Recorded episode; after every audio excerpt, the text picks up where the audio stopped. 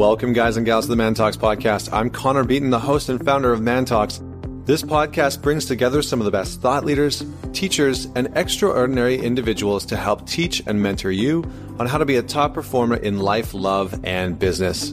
Joining me today is Maria Konnikova, and we are going to j- dive into some very interesting topics. She has written a book called The Confidence Game, in which she unpacks the makings of con artists, what makes con artists so effective, uh, what we need to learn from them, and how we can actually take some of the pieces that make con artists so effective and help us develop a deeper sense of confidence and self awareness, which I thought was incredibly intriguing. So she's got some fascinating, fascinating stories uh, of you know some specific con artists, and we start to look at the different pieces. So just before we dive in today, I just want to just give you a quick reminder: uh, head on over to the Man Talks community on Facebook. Join the conversation there. We've got uh, we've got about three thirty five hundred guys now that are a part of that community. We've got some great conversations and dialogues that happen on a weekly basis. I do some uh, lives there every once in a while and dive in and do some do some great conversations around fatherhood, fitness, finances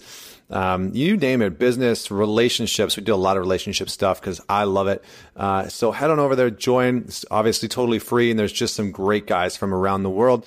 And you can hear about some of our men's events that are happening uh, in specific select cities around North America. So head on over, check that out. Don't forget to subscribe on iTunes because it goes a long way in keeping you up to date to the latest episodes. So uh, on this episode, we are going to talk about a few things.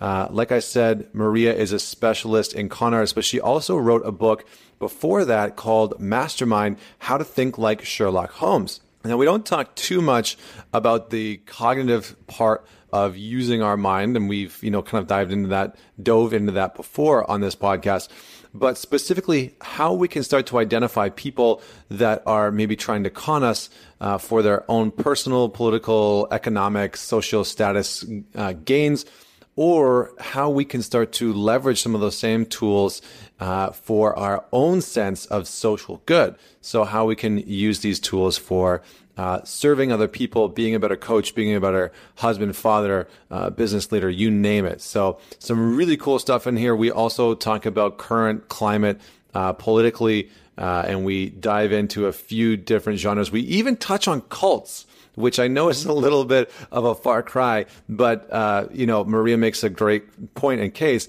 that some of the greatest con artists of all time are actually cult leaders. So we talk about that a little bit. So without any further delay, this is a really great episode. I, I definitely encourage you to grab a pen and paper and take some notes on some of these things. But otherwise, enjoy some of the incredible stories. And without any further delay, please welcome Maria Konnikova. Thank you so much for having me, Connor. I'm excited to to have you on the show. You've got some incredible workouts, some great writing uh, that that you've done and produced in the past. I'm I'm excited to dive into some of the concepts and and even some of the some of the things that you're doing right now sound. Uh, for the research that you're doing sound absolutely uh, incredible. So I want to t- kind of dive into that. But first and foremost, I have to ask you the question that I ask all the guests because when I don't, my listeners reach out to me and are like, "Why didn't you ask the question?" Um, so, so, so here's the question. Uh, tell us a story about a defining moment in your life that made you who you are today. All right. I thought you were going to go with the meaning of life question, but this is, this is pretty close. um, so I think that the one experience that kind of made me who I am made me a writer, made me interested in the kinds of topics I'm interested in, goes back to when I was really little, um, five years old. So I was actually born in Moscow, and English is not my first language. Um, we came to the United States when I was um, about four and a half, and I did not speak a single word of English. All I knew um, was that we were in a country where no one understood me. And I remember just completely vividly, and it's kind of scary because I don't really have that many memories from when I'm that young. Um, obviously, we don't form memories that well at that age, but I have this very vivid Im- um, image of my first day of school in kindergarten where I had spent hours and hours practicing how to write my name so that I knew how to get my name tag at least. And I get to the kindergarten classroom and my name tag isn't there. And I just remember this moment of panic thinking that, you know, what is going on? And I can't explain it to anyone. And all of the teachers were kind of telling me that, you know, maybe I'm mistaken um, and that I'm in the right place and I just don't know my own name. Um, and I just I lost it. You know, I'm a five year old crying helplessly, not knowing uh, not knowing where I am or what's going on. And I just remember that feeling of not being able to communicate, of just not being able to say what I want to say, of not understanding what people are telling me, and it was absolute helplessness. And I think that you know, in retrospect, that is probably the origin of my obsession with language, with words, with communication, probably why I became a journalist, why I became a writer, kind of the moment that defined the rest of my life, so to speak. Um, and, I, you know, I might be giving it a little bit too much importance because obviously there's not one moment like that. But I do know, um, according to my parents, that I announced when I was six years old to the entire dinner table that I was going to be a writer when I grew up. So it's not something that happened later in life. I definitely made that decision very close to that uh, kindergarten experience. Hmm. Interesting. I mean, it's it, I mean, it's incredible that that memory stuck with you for so long, and, and actually, you know, kind of stood out. I think for myself, like I don't really have any. I think I must have announced to my family when I was a kid that I was going to be like a firefighter or something like, you know, just or, or, like an NHL superstar. You know, I'm going to be a famous hockey player, which which clearly never panned out. Hey, you never know. Yeah, yeah. it is interesting though how you know oftentimes I can't remember who said it, but uh, someone said our mess is our message, and how a mm-hmm. lot of the times the the mess in our life, the sort of seemingly traumatic experiences or the things that we can never seem to work through or get through end up shaping and, and molding us in a way that cause us to find meaning in our lives by giving ourselves to these things that that we end up doing. So, how did that then shape, uh, you know, how you went through school and what you did uh, post school? Tell tell us a little bit about that. You know, I think I I spent a lot of time trying to fit in, trying to not feel like someone who was an immigrant, someone who didn't know English, because I remember, you know, I had to take ESL classes. And finally, luckily, I, I was very, very young and little kids pick up languages quickly. So luckily, I, I, became fluent pretty quickly. But I still, you know, we didn't have a lot of money and we lived in a pretty wealthy town. So, you know, everyone's wearing all these trendy clothes and I'm wearing hand me downs from, you know, whoever donated them to us. And it was really the struggle to try to Americanize myself and try to make everyone think that I was just like them. And it wasn't until much later on, I think it started in high school, but didn't really didn't really kind of crystallize until after I graduated until college where I actually embraced who I was and embraced my background and said, you know what?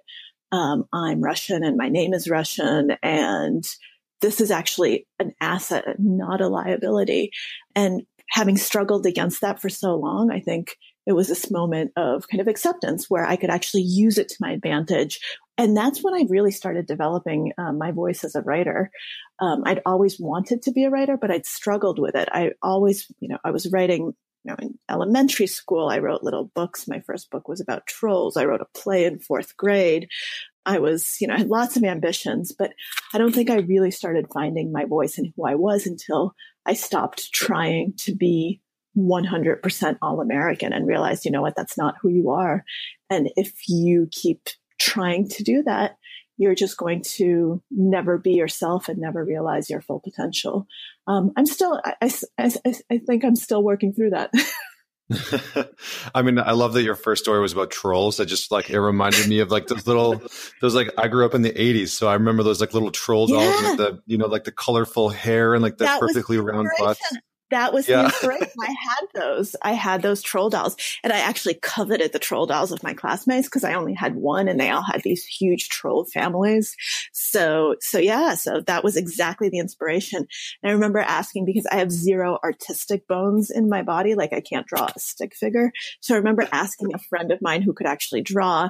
I remember asking her to draw little trolls for me. And I tried copying them so that I could, you know, make the illustrations for my book, but it was hopeless. Oh man, that is funny. So, so tell me a little bit about storytelling because you know I think that what I hear from you and and, and part of the work that you've done is is that storytelling is you know obviously we all know that it's a very important part mm. of our culture and it seems to be um, more and more becoming uh, a, a, very coveted thing that if people or when people are able to communicate stories properly, they end up becoming more influential. And so I would love to get your perspective yeah. on on whether or not that's true and why uh, storytelling is so influential for people.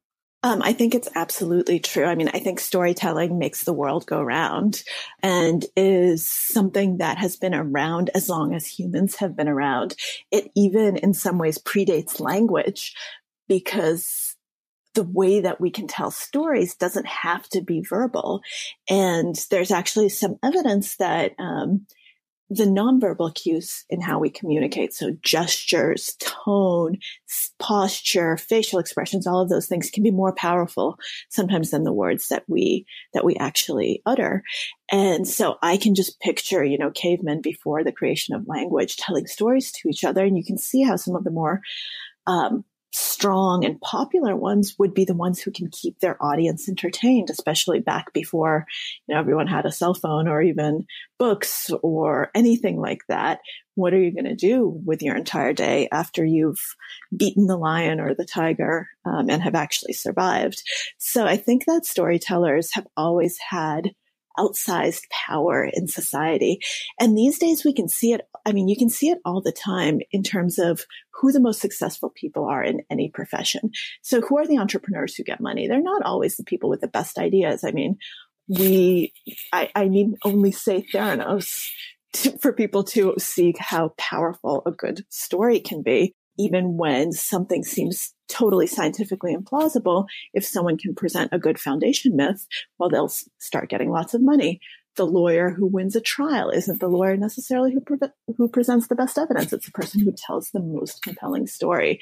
Those are the those are the winners of society, and that my fascination with storytelling actually is what led me to write my second book, The Confidence Game, about con artists, because con artists are kind of the best storytellers in the world. Um, their stories are so powerful that they can recast our reality and make their world or the world that they're trying to create as real something that we believe in and something that becomes our world and kind of that dark side of storytelling um, was something that really drew me in um, and that i think fueled my fascination with that specific subculture yeah, I mean, it's really interesting because I think that, I mean, you, you laid out the sort of foundation about why it's so important. I'm curious as to what makes con artists so good at telling stories and how do they use those stories to sort of reshape our perspective or our reality? Because it, it does seem that, you know, I think when people refer to to somebody like Steve Jobs, they said he mm-hmm. had a reality distortion field and he could actually distort the reality that people had, whether it was their beliefs or their values or what they even perceived to be possible in a certain project. And so is that is that linked to storytelling? And and if so, how do con artists then use that to to shape how we see things? For sure, it's linked. Um, I think reality distortion field is a very good um, way of putting it. So, to go to the kind of the beginning of your question, why are con artists so good at this? I think that there are intuitive psychologists who are incredibly good at reading people and figuring out what it is that people want. So I look at you. I pick up on all sorts of cues from you, who you are, what your hopes are, what your fears are, you know, what is the world that you want to be true? Because the thing about most people, actually, I'll say all people, not even most people, is that we don't see the world the way it is. All of us distort reality on our own. We don't need any help from con artists doing that. We go through life with kind of this self-serving bias where we think that we're slightly better than we are, that we are slightly higher on all positive qualities, that we're slightly lower on negative qualities. Generally, we just have a more optimistic and hopeful perspective of the world um, than is warranted. And that's very, very psychologically adaptive because if you didn't think that tomorrow was going to be better than today, then why in the world bother living? You know, why get up in the morning if, you know, today was shit and tomorrow's going to be even shittier and the day after that's going to be just absolute, like the shittiest day in the world. If you actually thought that, then, you know, why in the world are you going to, to go from day to day, even if it's true? So the only people who don't have that bias are the clinically depressed and you see what the result of that is. So clinical depression, not very good.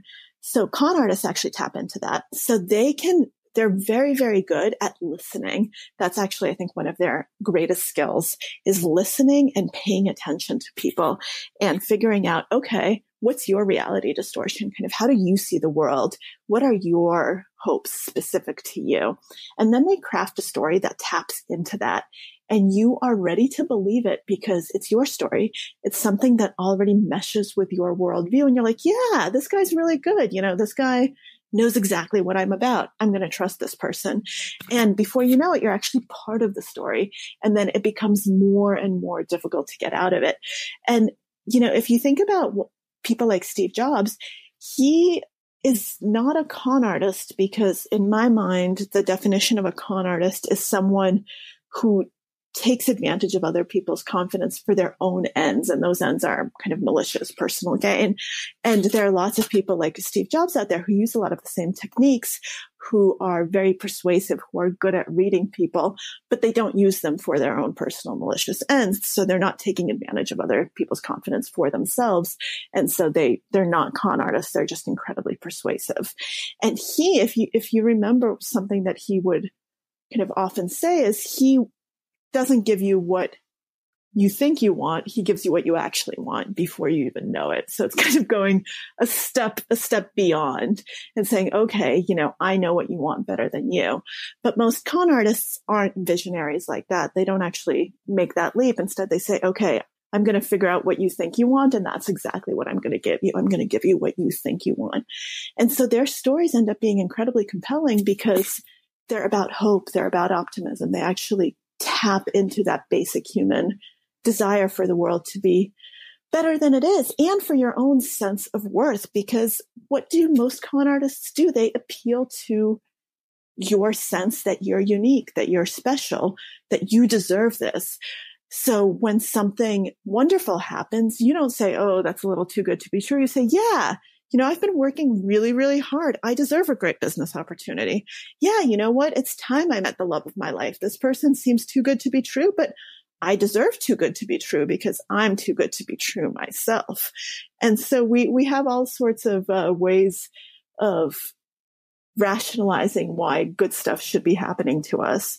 And even the cons that aren't actually positive stories, like there are cons who, the con artists who take advantage of know, people's goodness. Like they say, you know, I have cancer. I have a kid who has cancer. I need donations. There are cons like that all the time.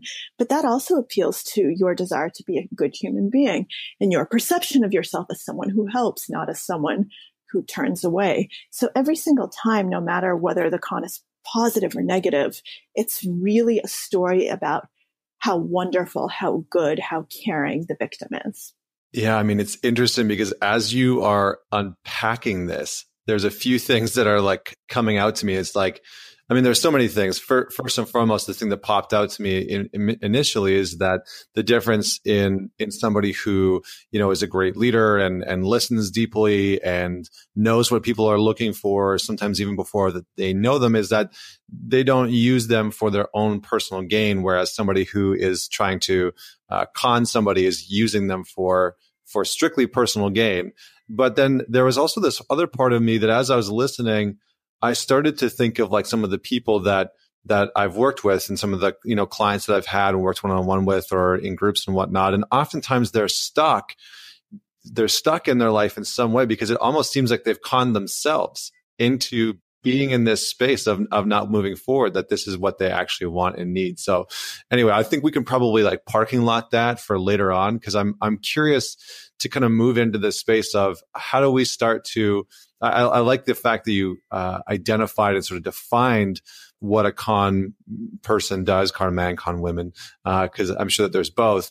It, it, actually, let's start there. Is is there predominantly a gender that is more likely to con? Yeah, so I've actually been been asked that a lot because um, you think you know con artist is obviously gender neutral, but con man is something that people use all the time. Um, and we do seem to have many more stories of prominent con men. And I, um, you know, my response is half joking, which is that women must be better at it because they're not caught as often. And I think there's, I think that there's actually, so there's some truth to why there would be more men. Um, and the rationale behind that would be um, that there is a certain personality profile that a lot of con artists fit, and it's the so-called dark triad of traits. Uh, which is narcissism, Mar- uh, Machiavellianism, and psychopathy. And psychopathy is way overrepresented among men. So over 95% of psychopaths are male.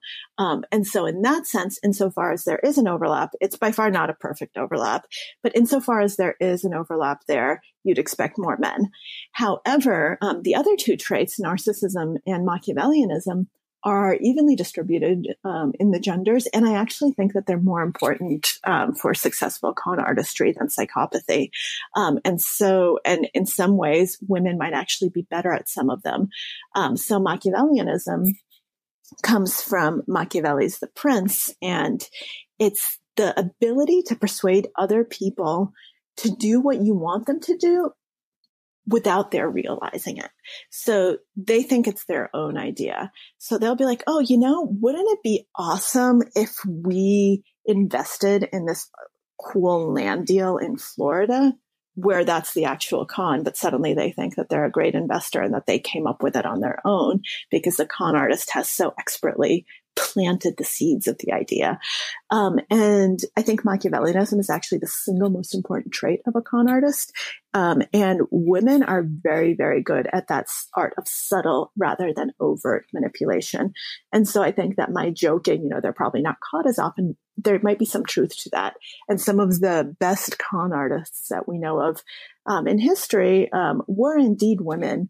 And if you think about spies, there's a lot of overlap between being a spy and being a con artist in that the, the toolkit is very, very similar, except you're not doing it for your own ends. Obviously, you're doing it for, you know, for your government or for, you know, whatever, for whatever organization you're doing it for. But if you think about famous spies in history, all of a sudden you have this very long list of women. Um, so I do think that there is something to this talent of persuasion um, that makes women quite successful. Really interesting. Yeah, really interesting. I, I, think you know it's. I've definitely seen that in in some areas that that uh, I, I, think it's interesting because right now there's a lot of talk, and over the past couple years, there's a lot of talk that that men are more prone to narcissism, but what you're saying is that it's actually much closer uh, in in in scale for both men and women to to experience narcissism. So I would actually love for you to maybe just define some of the parameters, if you can, of, of narcissism and how that shows up in in people because the word gets thrown around so much, especially in dating, right? It's like, oh, he was just such a narcissist, and that's why he didn't call me back, right? And so, right, right, right. A lot of a lot of guys specifically have been labeled or or have adopted this mentality that they're a narcissist when in actuality, you know, maybe they set a boundary for themselves, or you know, maybe they ghosted or or whatever whatever was going on, um, and yet and yet all yeah. of a sudden they've they've become whitewashed and white labeled as this like narcissist, right? So I would love yeah. to just unpack that a little bit. Yeah, so I think a lot of people use narcissism a little bit too broadly, just like people use con artists too broadly, by the way. Um, and they use narcissism to just mean egotist or someone, you know, who's egocentric. And it's really not the same thing. So narcissism does come with an overblown sense of self, but it also comes with a second component, which is a sense of entitlement um, and that you deserve certain things in this world. So, for example, some of the con artists that I researched while writing the book um, actually a lot of them would steal different people's cre- uh, credentials or identities um, in order to perpetrate their cons. So there was one who loved stealing like PhDs and MDs and all these titles. And his reasoning wasn't that he was doing anything wrong. It was that he deserved those titles more than the people who actually went to medical school, more than the people who actually went to grad school. And so he was just righting a wrong in the world you know, the world didn't give him those degrees, but he deserved them and he deserved them more than the people who had them. So he was just going to take them and he's not doing anything wrong. In fact, he's making the world much more fair than it was before because he is just putting to rights something that should have been his all the time. And that's actually, that's a key component of narcissism, that kind of thinking that I'm going to take this because it's rightfully mine. And I'm actually not even going to feel guilty about it because it's rightfully mine. So a lot of people who are egotists don't have that sort of entitled streak to them. Um, so you have to have both components and the egotism has to be more than just normal egotist behavior because let's face it, most people are egotists. I mean, you're the center of your own universe and it's very, very difficult to imagine that something matters for someone else as much as it matters for you. You're like, yeah, dude, you know, I'm sorry you're having a crap day, but like, let me tell you about my day. Now that's really crap. And you just, you know, you are, you play a much more outsized role in your own narrative. And so that's really not enough for narcissism. And that sense of ego is much stronger. Um, it goes to much higher proportions. Like you really, really think that you are the, you know, be all and end all, that you're special, that you're deserving, that you're entitled. Um, and I think we often slap that label on people who are just kind of shitty human beings, but not necessarily narcissists. I like it. it's but it's but it's true though, right? It's true. It's like there's there's bad behavior or you know maybe somebody has some egotistical behavior and then we we put this very sort of extreme label onto them. And and uh, it's easy to sort of like write them off and say like oh yeah they had some some egotistical behavior. So i'm curious because i do want to get into you know i want to get into a, a few things around some specific con artists how people can can start to uh, sort of not protect themselves but but understand who's susceptible. But first and foremost, I, I would love to hear why you feel that this is so relevant right now. Because your book your, your book came out at a very opportune time. And i think for the average listener you know or the average reader looking at something like this and, and sort of saying like oh well con artistry like why is this actually relevant or important to me in my life? And and as i'm you know have been listening to you and uh, and as I was doing some research around you, I, I, started to see all of the relevant areas that this might be applicable. So, but I would love for you to unpack some of that for us. Yeah. Um, so first of all, just to kind of get the timeline straight, because a lot of people who read my book, they're like, why didn't you mention Donald Trump? And my answer is, right. well, we, we didn't know about Donald Trump when I was writing the book. Like it just so happened that my book came out right at the time that the Trump phenomenon was happening. Um, and I think that's the most direct relevance to all of us because that affects every single one of our lives. And yes, I do think that Donald Trump is kind of the quintessential con artist and that he knows exactly what he's doing and that he basically uses the con artist playbook from step one um, through till the end.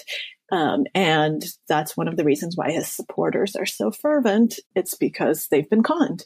And one thing we learn about victims of con artists is that once they're conned, almost no amount of evidence is going to be able to get them off that path and have them realize that they've been conned. Our powers of rationalization and self deception are so incredibly strong um, that we will basically just close our eyes and ears and talk ourselves into staying in the story rather than admit that we've been wrong for a very long time. So his followers are kind of the quintessential victims of con artists. That said, so let now that we have the Trump component out of the way, obviously when I was writing the book, I, you know, no one knew that Donald Trump was going to become Donald Trump.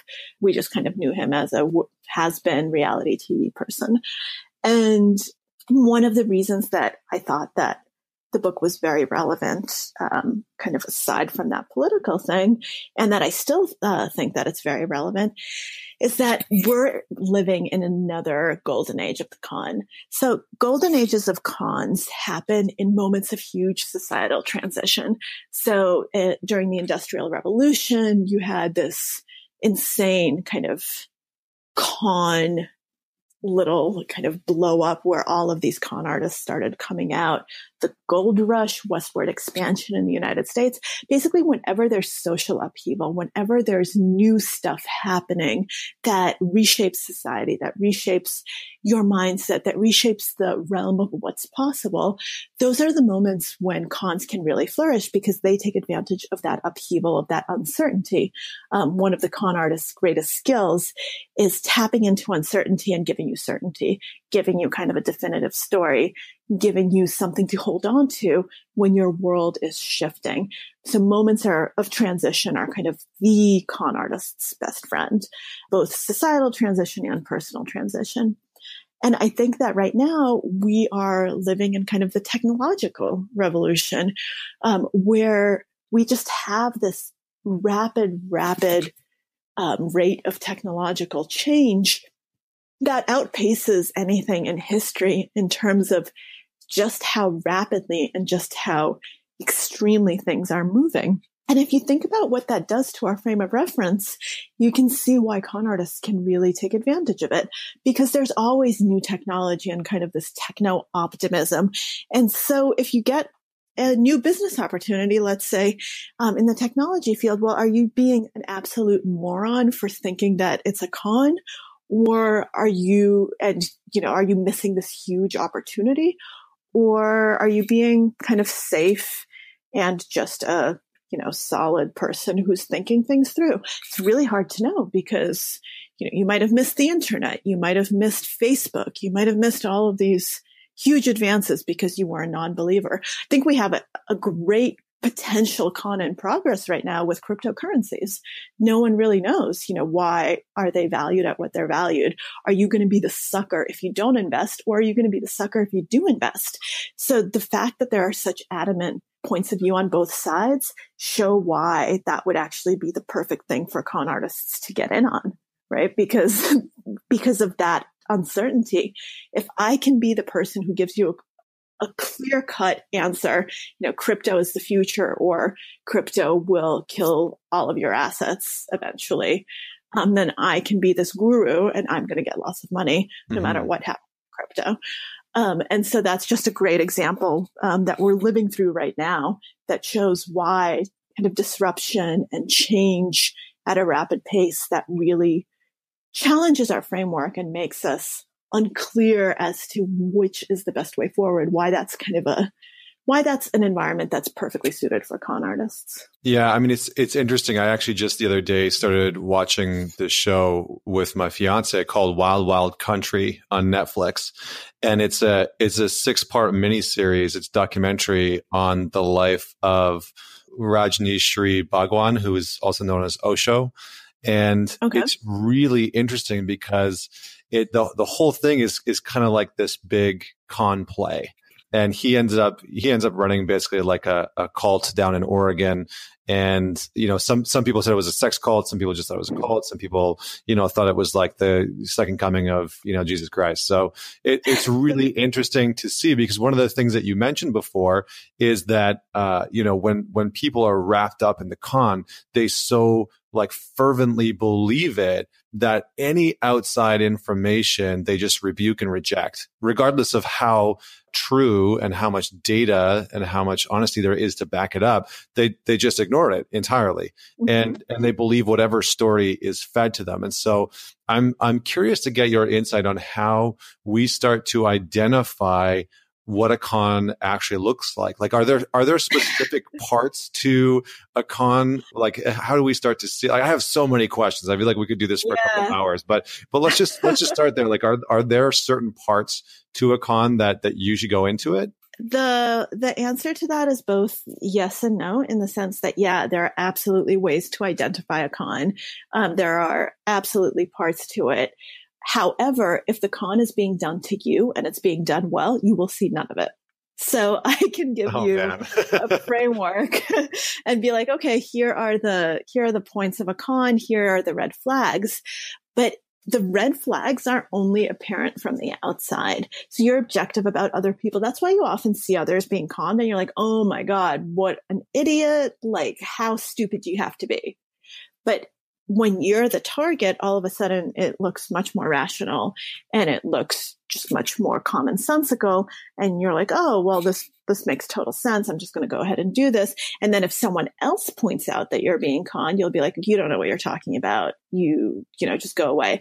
And the example that I've actually used a few times to get people to understand this point because a lot of people will argue with me and be like, no, I know when I'm getting conned, like those people really are just idiots is have you ever either experienced or known someone who experiences, you know, meeting someone and falling in love and just being completely smitten for this person. Um, and you as kind of the outsider can see, you know, your best friend in this relationship and you're like, uh oh, um, red flags, like this girl, this guy is actually not so great and look at all of these things that are going wrong and how can my buddy not see this and so you decide to talk to them and you're like hey um, you know have you thought about x or have you noticed y or maybe you want to consider z what's their reaction going to be is it going um, to be, oh my God, you're so right. No, Thank you for being a good friend? They justify. Yeah, exactly. And they're going to say, you just don't want me to be happy, right? Right. You're just right. jealous. Like you, you don't understand. You don't know what's going on. And they will rationalize so much. It's not even funny. And you've been the person who's done that too. And then in retrospect, you're like, oh my God, why didn't I listen to you? You were so right. Um, how could I have ended up in this horrible relationship? And why did it take me so long to get out of it? Um, but while you were in it, you didn't hear them, no matter how much they told you that you were wrong. But that's a tip. Like that is what happens in a con. You're in that relationship with the con artist and you are emotional. You're emotionally involved. And so you don't actually see any of the steps because you have these two things that are actually opposed in your brain emotion and reason. The more emotional you are, the less you're likely and the less you're able to kind of have the resources to look at logic and to look at reason. And that's what con artists rely on. So that's actually step one of the con is that they trigger your emotion. It's not literally step one. There are a few other steps that I go through in my book, but when you get pulled in is they really trigger your emotions and they make you emotionally involved in their story. And that's a red flag. That's a huge red flag. The moment that you become kind of invested in something emotionally is when you stop seeing logical fallacies and inconsistencies and the reasons why this might be a con, which is why someone from the outside can actually see what's going on. But the moment your emotions have been activated, you no longer can do that. Unfortunately, by that point, your emotions have been activated. And so it's very difficult for you then to take a step back from that.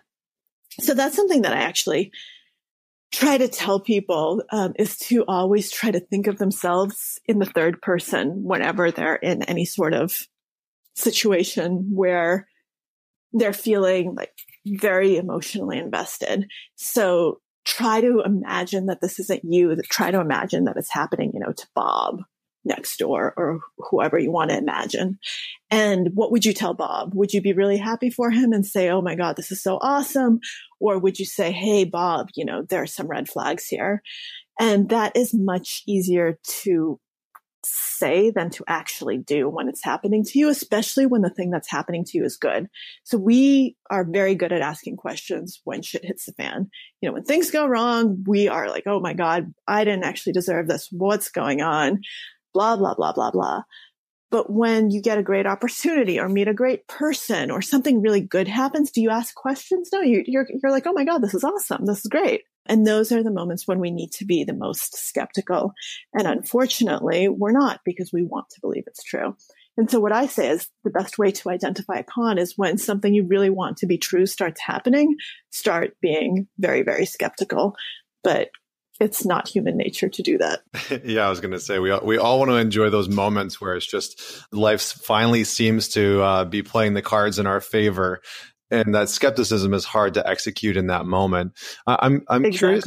I'm curious as to like how overwhelm and and maybe like an inundation of information actually plays into into this because I think that you know you've kind of touched on the emotional part of it and mm-hmm. you know how we are easily persuaded and we're easily sort of shifted and and moved into a space of being susceptible uh, to to something that's maybe not in alignment with what we actually want based on an emotional response like eliciting an emotional response um, in us based on like our past trauma and and and insecurities and all that other kind of stuff but what about what about overwhelm? You know, we live in this time, yeah. and I think this kind of came out with with the Trump campaign, and and not to take this in a political uh, spectrum, but but one of the things that was really used is this overwhelm of information and just sort of yes. inundating, and not only that, just putting the same message on repeat throughout different platforms. So, is that also part of part of a con generally? Absolutely, absolutely. So there are a few different ways to short circuit kind of logic and skepticism and rational thinking. Emotion is one of them. And the other one is exactly what you're talking about information overload, cognitive overload.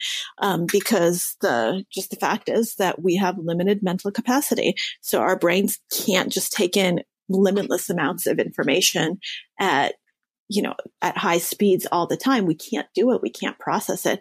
That's why, um, you know, I've always said, and I've written about this and given talks about this that we don't have the ability to multitask, that that's actually a myth. What happens with multitasking when you have multiple things going on is actually serial task switching because your brain can't do two things at once. It just very rapidly switches between things. And the end result is you exhaust your resources much more quickly and you become less able to focus on any one thing.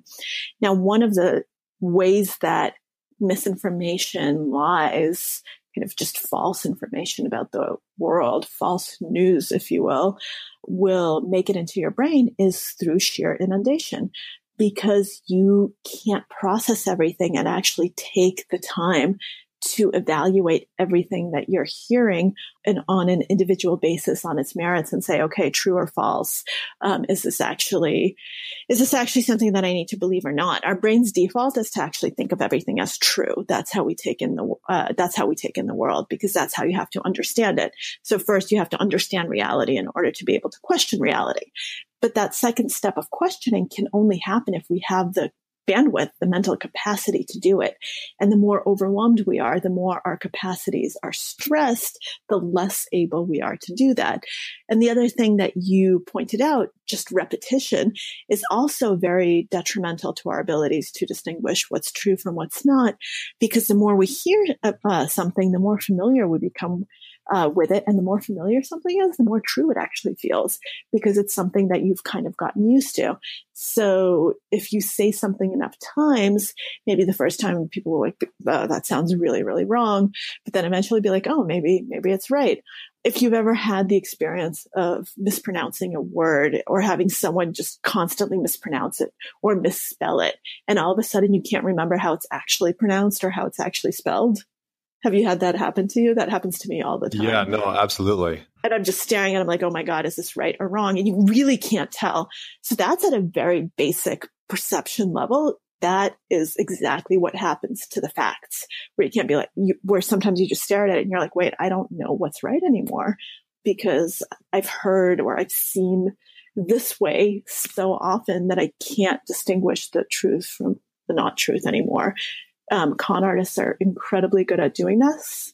And unfortunately, our brains are just no match to someone who's willfully and maliciously trying to do this and trying to press that button over and over and over. So interesting. So it's almost like the repetitiveness of misinformation just sort of dished out uh, in in a means that allows us to have maybe a, an emotional response overwhelms our system and then and then sort of reprograms us or like rewires us in a way where that becomes the sort of like new truth or new reality. Yeah, it's scary. Yeah, really scary. this is this is where like the hashtag alternative facts comes comes very yeah. clearly into play, right? You're like, oh yeah, alternative facts. These are this is exactly what you're what you you know pretty much just laid out.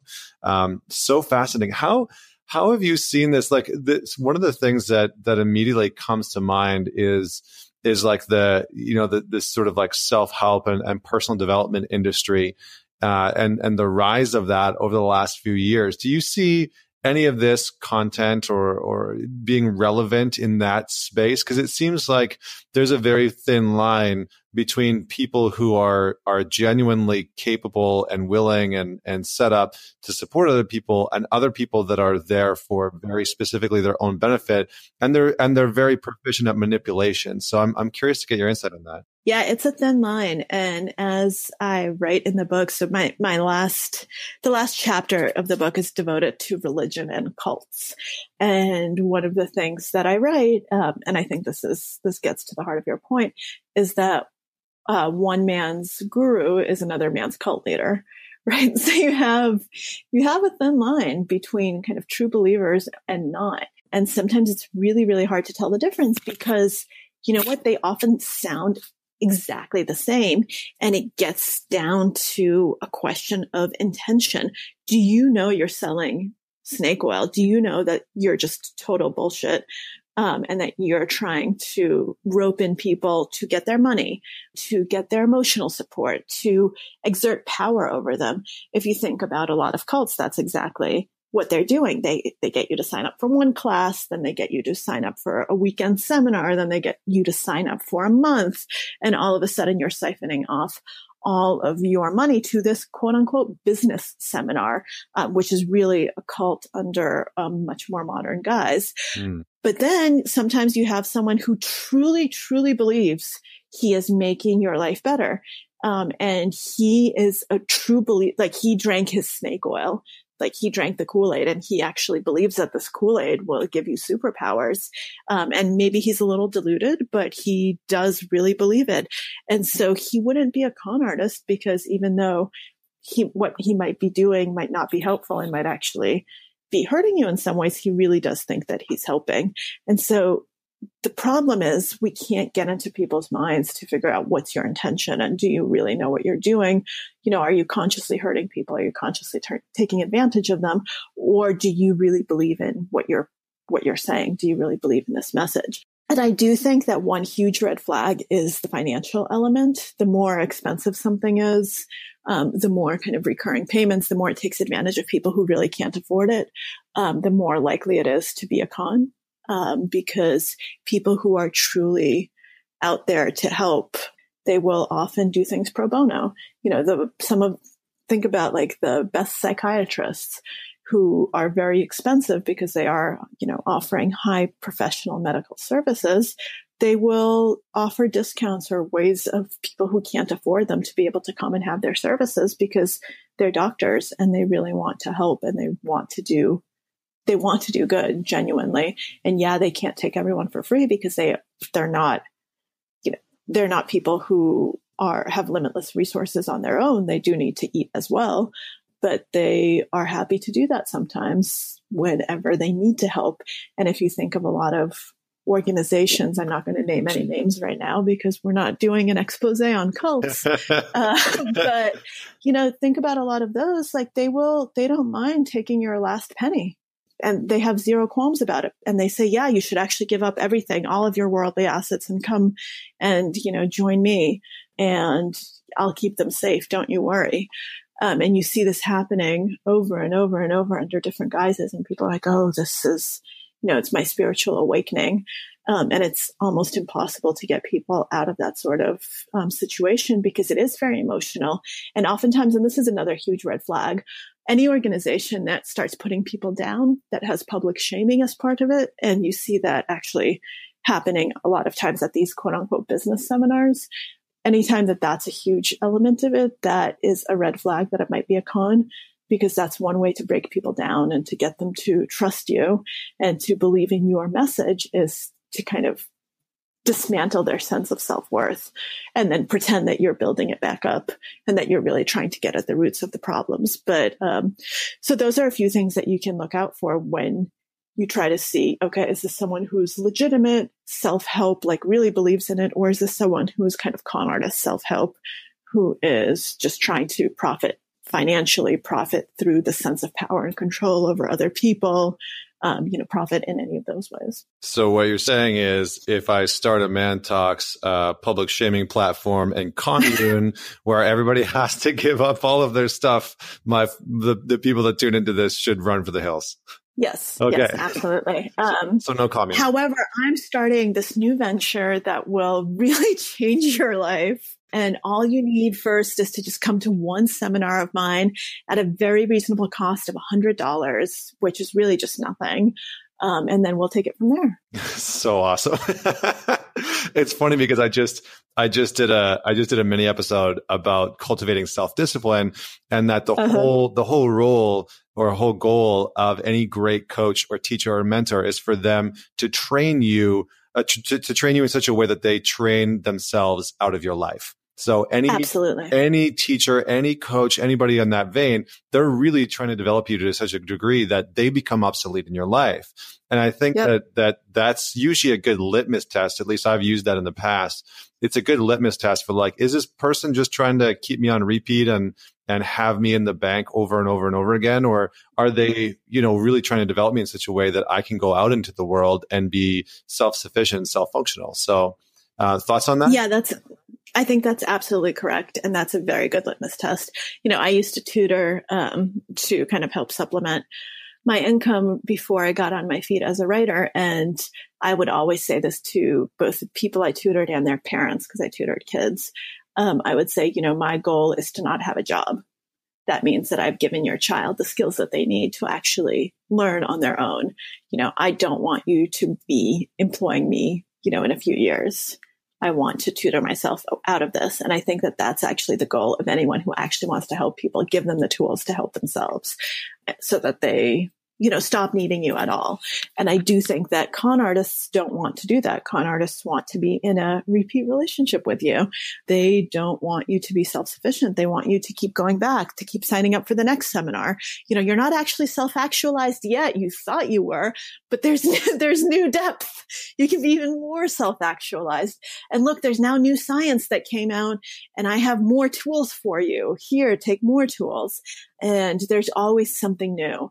And there's once again, there's a thin line between savvy marketing um, and being a con artist. And yeah, I do think that some people who would say I'm absolutely not a, a, con artist. I'm just someone who, sure, I'm in the self help genre, but I'm just trying to help people have better lives. I do think they go overboard on like the follow ups and like the supplementary workbooks and then the supplementary seminars and then the talks and all of this and all of that. And all of a sudden they have people, you know, paying them thousands and thousands of dollars um, for information that was available in the first book or in the first podcast or whatever it is. So I do think that they sometimes cross the line, but they wouldn't say so. They'd just say that they're savvy businessmen. Nice. I like it. I like the clarification and the and the real life examples.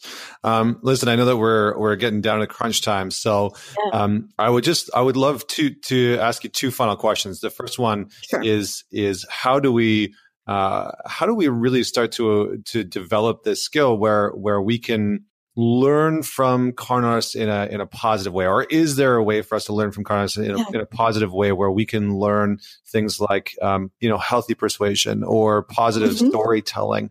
What are some of the things that we need to know that we can arm ourselves and equip ourselves with? That's the one side, and then the second, I would just love to know what you have up and coming in the future because it sounds like you have a cool yeah. project on the rise. Sure. So I do think that you can absolutely use basically all of the tools of the con artist for very good ends. There is um, a lot of variability um, in how people use persuasion. And persuasion actually doesn't have it doesn't come with a moral compass. None of these tools do. So it's not like all of these are bad or all of these are good. It's all in the intent and it's all in how you do it. So you know for a few things that con artists do extremely well that i think we'd be very well advised to do well ourselves is being a good listener. So there is um, the thing that's called the 10 commandments of the con artist and it's actually um, it's up in the air whether these actually existed or not. If they did, um, they were created by Victor Lustig, who's a very famous con artist who sold the Eiffel Tower um, not once but twice. Um, who you know perpetrated some of the most audacious cons of the early part of the 20th century, and his number one commandment is be a good con artist is a good listener, not a good talker. And think about how many times people tell you things and you're not actually listening to them. You are in your own mind. You're thinking about what you're going to say next. You're thinking about dinner. You're thinking about all sorts of things. You're not actually listening. You're not actively engaging what they're saying. Con artists are so good at doing that. And imagine if we were all slightly better at that, how much better we could become at understanding people. It's not inherently bad to understand what people want and what motivates them and what their hopes are and what their fears are. That could actually make us better friends, better partners, better, you know, just better at life, better at business, better at all sorts of things. But we don't do it often because we don't care, frankly. We care about ourselves. And so caring more and actually, you know, being more invested in the listening side of things, I think is something that we could all um, take away from con artists and kind of something that will make us much better at our own lives. And to give you kind of a second thing, so we talked earlier about con artists' abilities to kind of make you make you think you want to do like make you think that something was your own idea when really it wasn't think about if you could actually use those sorts of persuasive tactics for the good you know, if somebody needs help and you kind of convince them that, you know, it's their idea to go see a doctor, to go see a psychiatrist, whatever it is, that could be really useful. Or let's not even go in that direction. What if you think someone could actually, you know, have some great business ideas, but they lack the risk taking to do it, that they actually lack the confidence in themselves. Think about if you could actually persuade them and plant that seed in their own mind that they can do it and that this is an opportunity that they can take. So con artists do that with fake business opportunities all the time.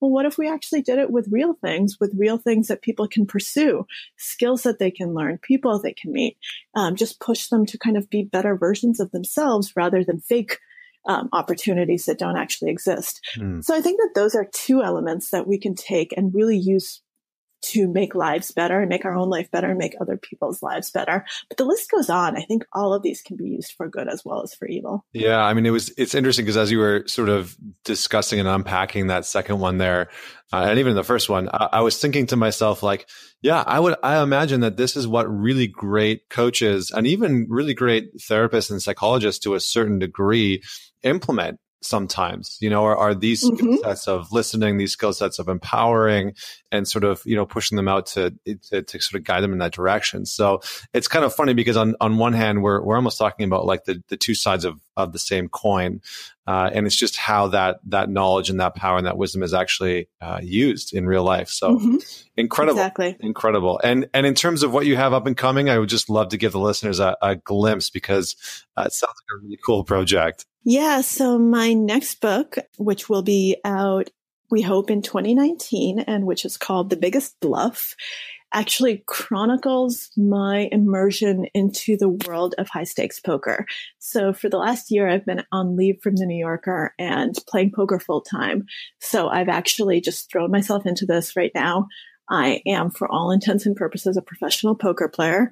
Um, so I've gone from you know, writing full time to playing full time. And this will be kind of the narrative experience for the next book, which is not about poker as such, but more about the journey and kind of the issues, the questions of luck in life. The big question of how much of our lives do we actually control? Can we learn to tell the difference between skill and chance using poker, specifically no limit hold'em as kind of a big metaphor for life. Incredible. Incredible. Well, that sounds like an amazing journey and I cannot wait to check it out because it sounds like something that, uh, you know, I think a lot of people would be interested in, especially considering how much of how much of life we perceive to be just luck. So, so Liz and Maria, absolutely. Thank you so much for being on the show. I really appreciate you joining me today. Thanks so much for having me, Connor. It was an absolute pleasure. Awesome. And for everybody else out there, definitely head on over, uh, check out her website, uh, check out her writing in the New Yorker, and definitely go and check out some of her books. The most re- recent one, The Confidence Game, uh, something that we've been talking about today. Uh, really an, incredible, incredible read with some great concepts in there. So don't forget to share this episode, man it forward if you found it helpful and useful with one person that you think would enjoy listening to it. Uh, and head on over to either iTunes, Spotify, uh, or even YouTube and subscribe. Leave us a rating and review. And until next week, this is Connor Beaton signing off. Join me next week for another inspiring conversation with another inspiring individual.